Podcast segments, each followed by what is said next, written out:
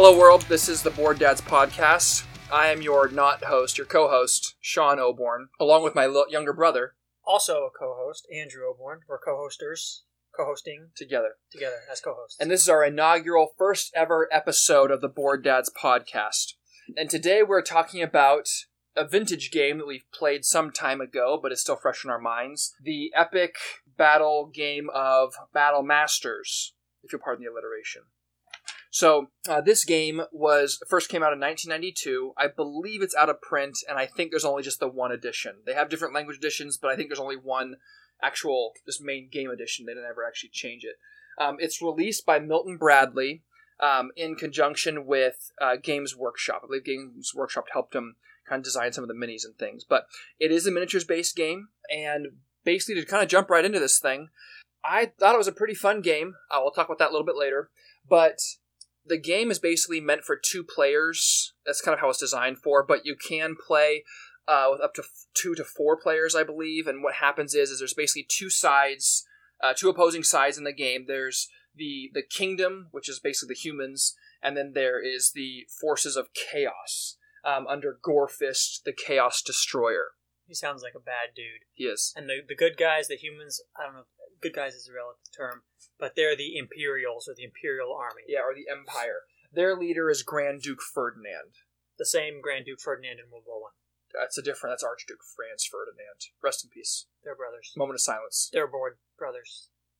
Anyway, so uh, basically the way this is this is set up is there's five separate battles that make up the one campaign that comes in the instruction booklet, and um, they're they're basically kind of set piece battles where the the game tells you where to place each of your army each of your armies on the map. And it kind of gives you a little bit of some flavor in there, some lore of you know what's going on. You know, Gorefist comes across the river, whatever, and, and you know that kind of thing. So if you're into that, there is a, there is a lot of that in there. There's kind of a storyline that it follows of this invading army of chaos from who knows where coming to destroy the empire, you know, save the world kind of thing. The the way this works is who- whichever whichever side wins each battle, you get a certain number of points for each battle you win, and at the end of the five battles or the end of the campaign, whoever has the most points is the actual ultimate winner. So I did like that aspect of it because it's kind of one of those things where you can lose a battle but still win the war. It's a lot more difficult to win that war, but it still can be done. Can be done. So, but let's talk about the components. So, um, the components in this one, there's basically 26 units total. The Imperial Army has 11 units. The Chaos Army has 14. And there's actually a hundred separate minis or miniatures that you play with. But that's a little bit of a, I don't want to say a misnomer, but the way that it's actually set up is that each miniature comes on a little platform or a, or a um, what we, what we call these things? The instruction manual calls it a base, but essentially it's it's a platform that faces one direction. It has kind of like a little banner on the front with a sticker on it to Labeled. label the unit, and then there's a bunch of lines uh, that are going through it that the units you kind of push their It's like a grid pattern. rectangle and, base and- into it. Yeah, and so you put the minis on it, and even though it said there's a hundred minis, you basically put like this one, the Chaos Warriors, Finmar's Chaos Warriors. I think there's like three or four that go on this one platform, and that is quote unquote one unit that would go on the board in, in on on one space. The, the one thing we will add to this is that when you first open the game, as I understand it, everything's like in sprues, and so you kind of have to like assemble all the miniatures. Once they're assembled, they're good. However, in order to play the game, like assemble and disassemble the game every time you play, you have to to manually remove all of the minis from their bases. Otherwise, it will not fit in the box. So that is a bit of a pain, but you kind of get to down get it down to a, a science after a while. Yeah. And some of them can remain. There's some of the shorter chaos units that are like goblins and things like that that can stay on there. But when it comes to some of the mounted units, that's definitely where they're going to have to come off in order for it to, to fit in the box. Right, right.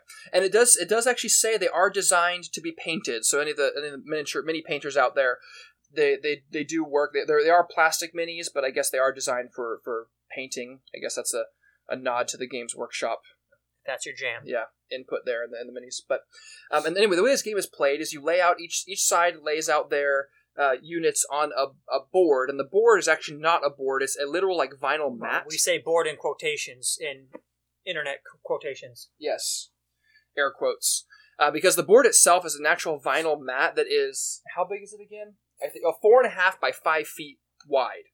So it's I mean, you have to find a pretty big table to fit this thing. And it's basically an aerial view of the battlefield, and on the mat are little hexes, like kind of actually larger size hexes, and one unit can go on each hex, and each unit can move basically one space every time.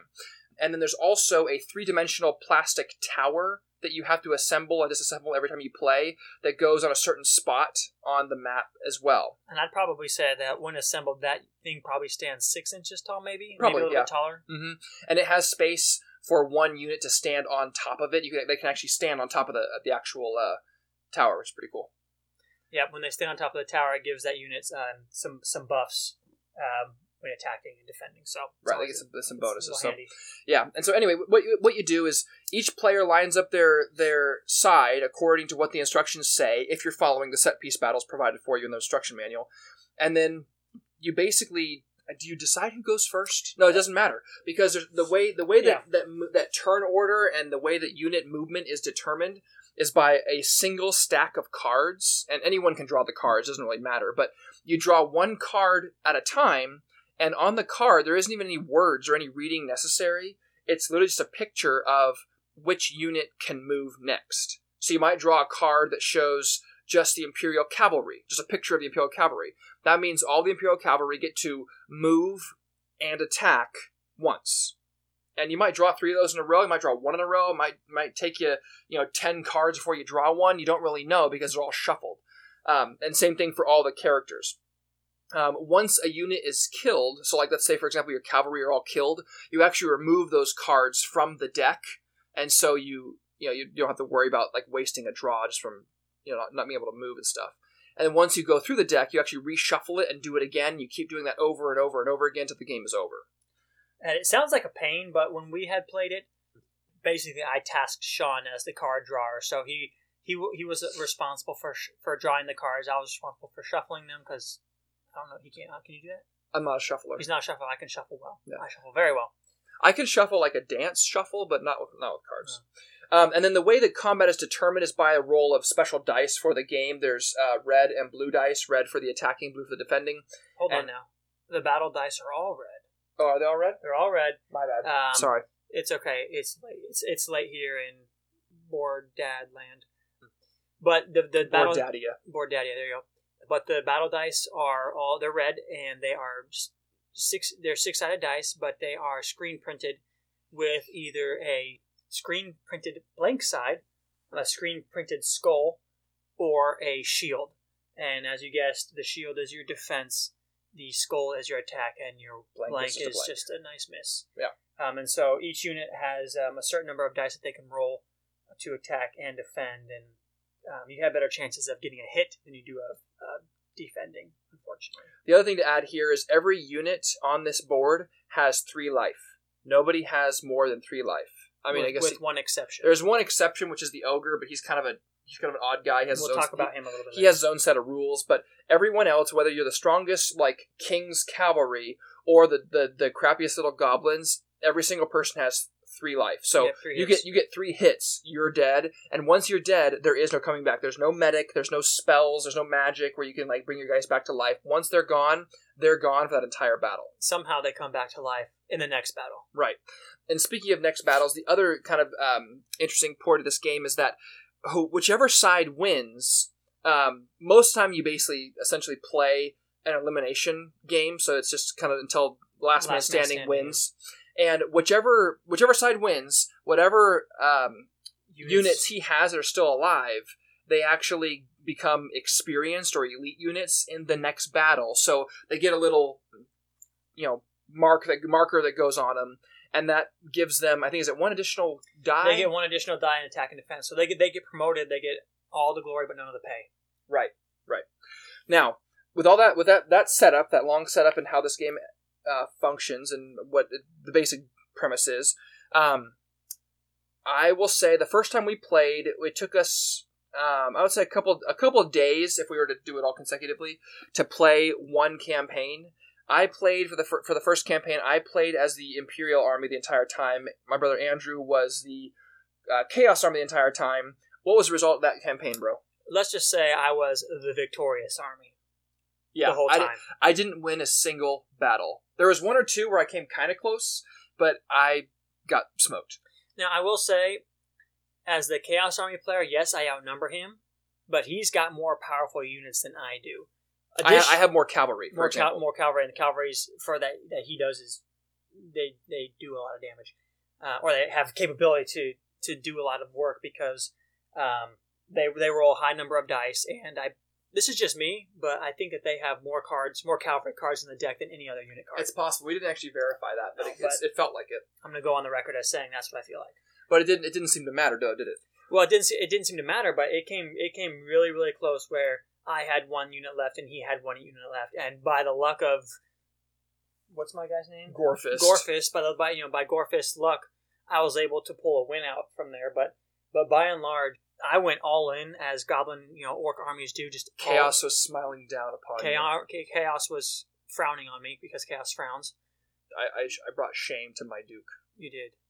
Anyway, but uh, but the result was it was a, a rout. Just clean, plain and simple. I, I I cleaned him up almost every single time without much trouble. Reikwald was a flame. What does that mean? A flame No, on Reikwald. fire. Reikwald, R E K W A L D, is the fictional land that this campaign this this takes place in. Yep. Also, again, for what it's worth, if you don't like following the set piece battles, the actual instruction manual does give you um, the option of setting it up however you want, and so you could play an infinite number of battles and just any any number of combinations. You can use a tower, not use a tower. The very first battle, the whole objective is to get the tower, or uh, so if if if Gorefist, if the Chaos Army gets the tower, then the game's over, then that battle's over, and Empire loses. Yes. Um, every every every other game that every other battle we played, the tower was there, but it was kind of like, oh, you can have a guy up there, and it really benefits your archers if they're up there, but if you're not near it, it really is pointless. it's really pointless. But uh, but I will say this though, as the Imperial Army player, uh, excuse me, as the Chaos Army player, I only had two sets of I have two groups of archers, and that's it. He had two archers, two groups of archers, and a group of crossbowmen. And the The cross crossbowmen have further range. the crossbowmen have further range. But that being said, if he was able to get somebody up there, the the vast majority of my guys are melee characters, and so they've got to get right up on the tower in order to attack it. and they're attacking it at a disadvantage. And they're attacking at a disadvantage at the same time while he's attacking and defending at an advantage. So getting someone up there, and you know, if I have to just eliminate him, could be advantageous to him if he can, you know, manage to roll his dice well in attacking and defending. and we did just just to kind of test the waters and make sure it wasn't like a skill thing for us. We actually did play at least one battle at BGG Con uh, 2017. Shout out uh, in Dallas, and um, this time we set it up. We had to put two tables together, and we set it up. And I played as the Chaos Army, and Andrew was the Imperial Army. So we kind of switched the, the sides there. And what was the result of that first battle? Well, I think the listeners, all one of them, would expect that, and that one's probably mom, but um, Hi, Mom. Hey, mom. But that I would win, but no, I uh, I did not win. It was a pretty pretty good shutout. I, as the Imperial Army, was just not getting good rolls. He had lots of um, you know, like like we had said earlier, lots of turns in a row from the draw deck. And so I had lots of wasted turns because he had, you know, killed all my my men, my men at arms, for example, or all my cavalry, and those cards were drawn, and I'm not able to do anything about it. Can't bring them back. Yeah. there.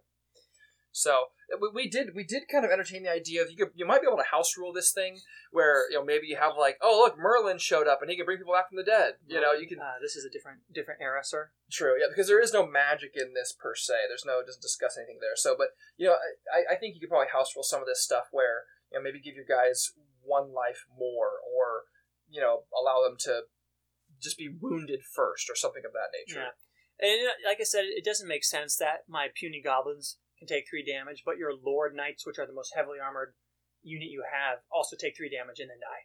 Right. Um, it doesn't make much sense. also, every single unit can only move one space and attack. That's all they can do, with Well, the except with the exception of ar- archers who can move or attack. But still, again, they can only move one space. So even if you're so whether you're a cavalry on a horse, you know, hint more movement, or like a footman, you can still only move one space That's on the right.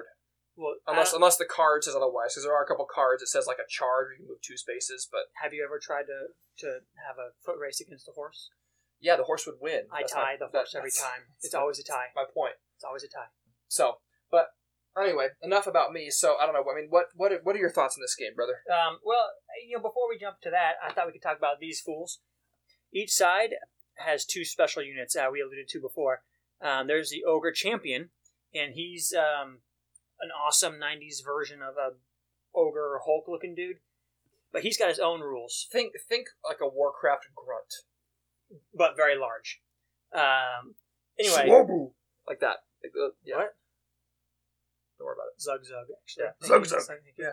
Um, great. Now we have to pay play Blizzard. Oh, Blizzard. Play dang. Blizzard. Blizzard. Wow, ten Sorry, cents. guys. Ten cents. There you go. Sponsored. Shout out to Blizzard. But uh, but he, like I said, he has his own special rules, and when his card is drawn from the deck of units, He has his own deck of cards. he has cards. his own deck of six cards, which dictate his movement and his attack. And so, so I, as the chaos player, get to draw his first card. If it's an attack and there's bad guys around me, um, I can attack. If there's no bad guys around me, then I have to ignore the card.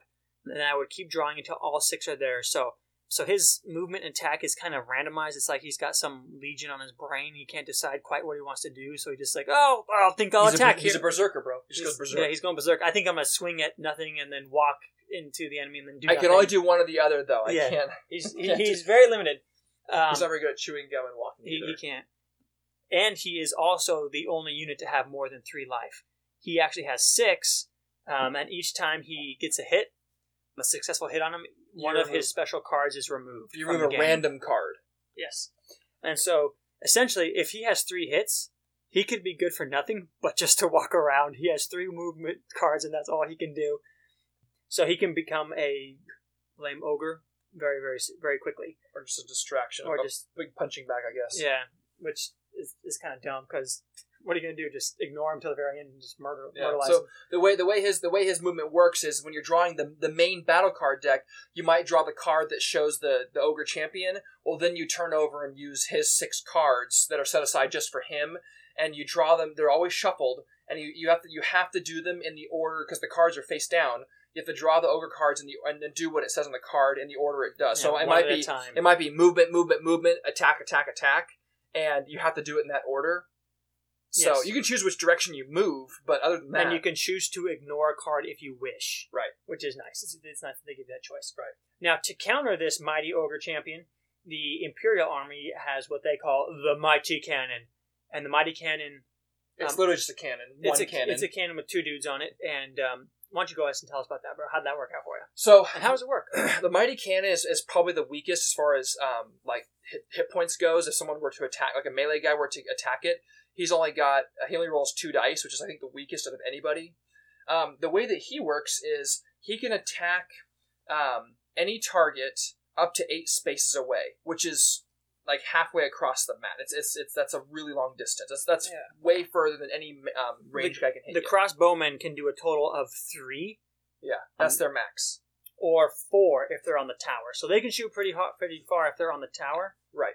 The, But- but the but the, the cannon can shoot uh, something eight spaces away in any direction, and you can basically, as long as you can, as this the hexes on the board are connected, it, you can connect them in any path you want. Yeah, so, so- he, he can he can totally do like a knuckle curveball and like swoop it around. Bouncer, yeah, bouncing cannonball Yeah. kind of thing. Yeah. So what you do is that the kind of like how the ogre has his own six deck, six card deck for himself. The the cannon has these little discs, these cardboard please, discs. Please, it's the mighty cannon. The mighty cannon, excuse me. The mighty cannon has has cardboard discs. I think there's ten of them. And basically, what you do is one of them has a target symbol on it, and whatever you choose to, whatever your target is, it's eight spaces or less away. You put the target on that, and then you literally shuffle the the um, the discs, which are face down, and you over you turn them over in the path the can the, the path Your you chose for the path, cannon, yeah. chosen path. And there's one of three things that can happen. It can either sail overhead, and it's a picture of a cannon in the air with, it can- with swoosh line. with swoosh. Yeah, the swooshes, not Nike swooshes though. I wish.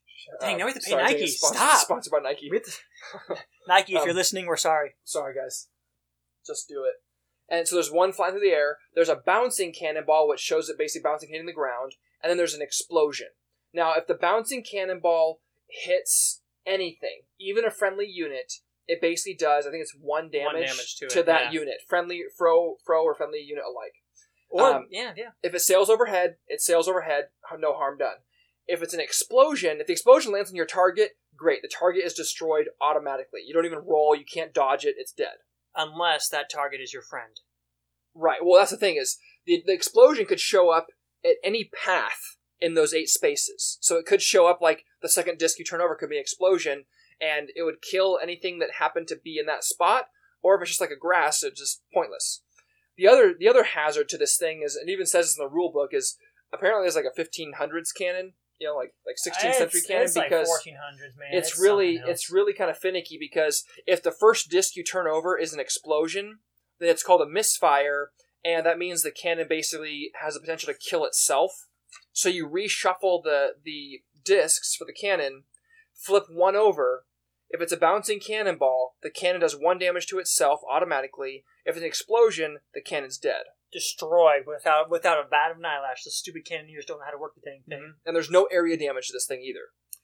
So I don't think I. I- I think I maybe destroyed one of your units one time with it. Yeah. Every other time, it was either like I got a misfire or I just completely just just didn't hit anything. Yeah, and I mean the, the cannon is it is advantageous to shoot through a crowd of enemies to a guy behind because you have the potential to of- yeah, do hitting an him. explosion along the way, or to do a bouncing cannonball and just do some damage along the way to your target.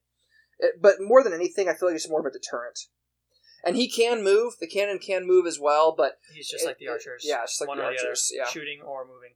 I will say this though, in our initial game, maybe even the second one, I was very really afraid of the cannon and afraid to get in his range because I was like, man, this thing can smoke any one of my guys, even the ogre, in just one shot. it was an unknown, yeah, unknown, unknown, unknown quantity. So I was really afraid about this mighty cannon until I found out how crappy it actually is. Not so mighty. Yeah, the unmighty cannon is. How mighty it fallen. deemed. I think the first time, I think the second time I tried to use it, I actually killed myself. I actually killed the cannon, I think. But anyway, those are that. That's the units. That's the game. Uh, the one thing I will add is the mighty cannon. For whatever reason, if it does happen to shoot or explode on the tower, it can actually damage the tower. And if it does it three times, it can actually destroy the tower. Now I don't know why you'd want to do that, but I guess if you were kind of making your own game, you maybe yeah, maybe use that as like your you know your objective to destroy the cow to destroy the tower. Yeah. because it's occupied or something. Now, overall thoughts on this? You already said that you kind of that you like the game. Um, I agree. I, I thought the game was a lot of fun. Um, even as a losing player, it's still fun to try and strategize where you go. I mean, it's an old school style war game with the hexes and the, the movement of the units and so on. Because it kind of has this feel with each with each move each thing moving one space of like this slow moving army across the battlefield. So I I kind of like that aspect of it, but it was a little bit slow getting things started because it's like flip a card over, move this guy one space, flip a card over, move this guy over one space, you know, and it, and it doesn't go back and forth. It could be, you know, it's completely. I could random. have three or four turns in a row. yeah, which Uh, already said. you know, but but again, by our by our second or third match, we we kind of knew what was going on and we were right into it. I will say though that that overall, I thought it was a, I thought it was a really good game, good gameplay. You know, like I said, even as a losing player, I still enjoyed myself trying to figure out. Okay, well, I know what strengths the Chaos Army has. I know that he'll probably beat me, just based on numbers. How can I try and get around that? Um, so I really enjoyed this this stratagem. Strat- strategery is the word I'm looking for here it's a te- technical term. technical term, yeah. Um, it, board dad, you'll understand. Another thing I really, really enjoyed about this game is they give you a lot of extra stuff in the board in the in the box that allows you to customize, you know, modes and gameplay and so on. There is one match, one battle in the campaign where there's mist over the battlefield, Fog of War. fog of war, Yeah. and you you deploy units in secret using little cardboard chit tiles. Chit C H I T. Yeah, Just chit. we're keeping this TV fourteen. TV fourteen. This this podcast. So yeah, TV fourteen, TVYA. no, no, yeah, no swear words. Yeah. So that they have the chipboard tiles that you deploy in secret, so all your opponent sees is a gray tile face down, and you just hope that you remember them. But when the fog of war is lifted, you all your units are deployed, and the battle commences. So There's you reveal them right then and there. yeah, there's also um, different uh, types of scenery and obstacles that you can add to the map. Uh, impassable marsh, uh, march, marshes. yeah. They even have palisade like little walls that you can add in. And there is a there is a river going through the map as well, and you can you can ford the river, but only like at three spots. Otherwise, you can't cross the river.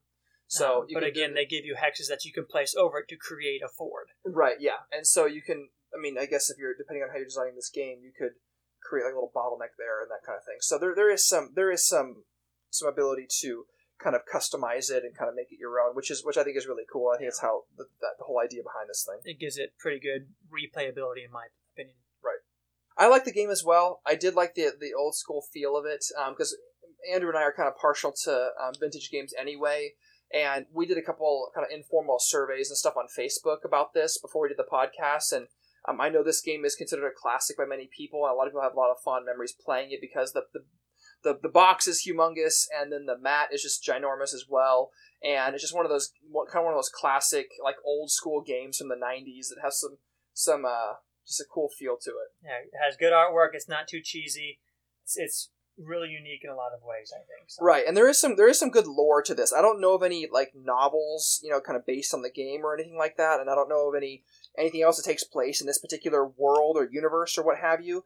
But the one thing I thought was kind of neat is that each can each battle, like I was saying, has a little like kind of flavor bit to it in the rule book about you know what's going on and where it takes place and what's happening. But also each individual unit has its own battle standard, like an actual symbol with a flag on a flag post that you put on these little plastic bases with the unit and like all the all the unit shields have that same battle standard on it so it, it kind of has this idea of like a you know a cohesive army with different you know different squads in it and that kind of thing Yeah, the ogres of the Black Hand and the goblins of Grimm's Tooth. I don't know. I'm making crap up here. also I say, yeah, Finn Moore's chaos warriors and gore champion of grimorg and goblins of grom and Black Fang's Wolf Riders and you know things like that. So um, it, I I did like that aspect of it. I thought it was pretty cool. Um, and even even the Empire has that too. It'll be like you know Duke so and so's archers and things like that. So I thought that was pretty neat. Yeah. I like. I'm I'm a lore guy. I like He- lore. he's a lore guy. I'm a gameplay guy. Mhm. So together as one, As we- brother as brothers. we we take care of this as board brother dads. Yeah. The other thing I will say about this is because we are fathers, we haven't played this with our children. I don't. Did you play with your girls? No, no, I didn't play with because I've, I've got four boys. Andrew's got three girls. So sometimes we like to um, either simplify a game or just play the, the full game with our kids. We haven't played this with our kids yet, so but I, I would say that this one would be really easy to pick up for children, just because there's like almost no reading. there is no reading. Yeah, at, at all. I mean, I guess if you want to read the rule book, but other than that, it's just it's all picture based. pictures and numbers, basic Right. numbers, five and lower. Basically. Right, and then it's a it's basically dice die roll in order to determine you know who wins or loses in an actual encounter. So, for, in that that aspect is really be really easy to play with kids. The only thing you have to be careful of is the the the minis themselves can be a, on a tad on the fragile side because you assemble them yourself. So it's not like a solid you know plastic or resin mini. It's literally a mini that you kind of connect Well, together. The horses are like that. Yeah. It. Yeah. But, Yeah. And and the Chaos, Chaos ogre. Uh, you're, you're you're saying it right. That's right. Chaos. Yeah. Chaos. Right. Yeah. I went to college. anyway so um you know let us know guys if you you know have, have if you played this game in the past definitely you know uh, find us on on instagram uh, facebook twitter um you know you know at it's at board dads across across the board All platforms. all bros. platforms across the board uh, it's at board dads That's, but if, if you board- guys if you have like some house rules that you would like to use, let us know. If you've modified this in any way, you know that, that you think is pretty cool, let us know. You know, tag us in a picture or something. It'd be awesome. Or if you have any, maybe maybe there's a maybe you've recreated real battles from history. I know some guys are into that kind of thing. You know, let us know. We we we uh we love to get feedback from people and kind of see how you guys have taken this game and made it your own. You know what I think would be cool? If someone like took this game and like Tolkiened it out, like this is Mordor, bro, and the tower is uh, the Eye of Sauron. It's you know the tower is the Eye of Sauron. You got the Chaos Army coming out to meet you know Aragorn. You would die before your stroke fell. Yes, I would. Aragorn and his homies, you know, out there on the plains before the Black Gate or something like that. I think that'd be pretty pretty cool to see something w- like that. I think it would be pretty cool to have like the the game, you know, like going, and all of a sudden, like during the first encounter, like what business does an elf, a dwarf, and a man have in the Riddermark? yeah, well, you know, um, if we're gonna exchange names, if you give me yours, I'll give you mine. Hossmaster. That's right. Anyway, now we got to pay royalties to uh, the, Crap, to- the to- Token The Empire. Token Empire. Jeez, can you stop? Jeez, Uh, sorry. we're gonna be out of our Sorry, nickels here in guys. about five seconds. True. But yeah, anyways, look us up, guys. This is our first podcast. Let us know your thoughts. If you have a suggestion for a game you'd like us to play or review on here or talk about, We'll Hit do us our up. best. We'll do our best. We're also on the Board Game Geek. That's BGG for those in the know. We have our own guild on there, so check that out as well. Yeah. Eventually, we'll get a micro badge. We'll get a micro badge and some other sweet, sweet stuff on there. Who knows? Maybe we'll do some sweet stuff. Well, thanks for listening, guys. We appreciate it, and stay tuned for more games. Yeah. Stay bored. Stay bored.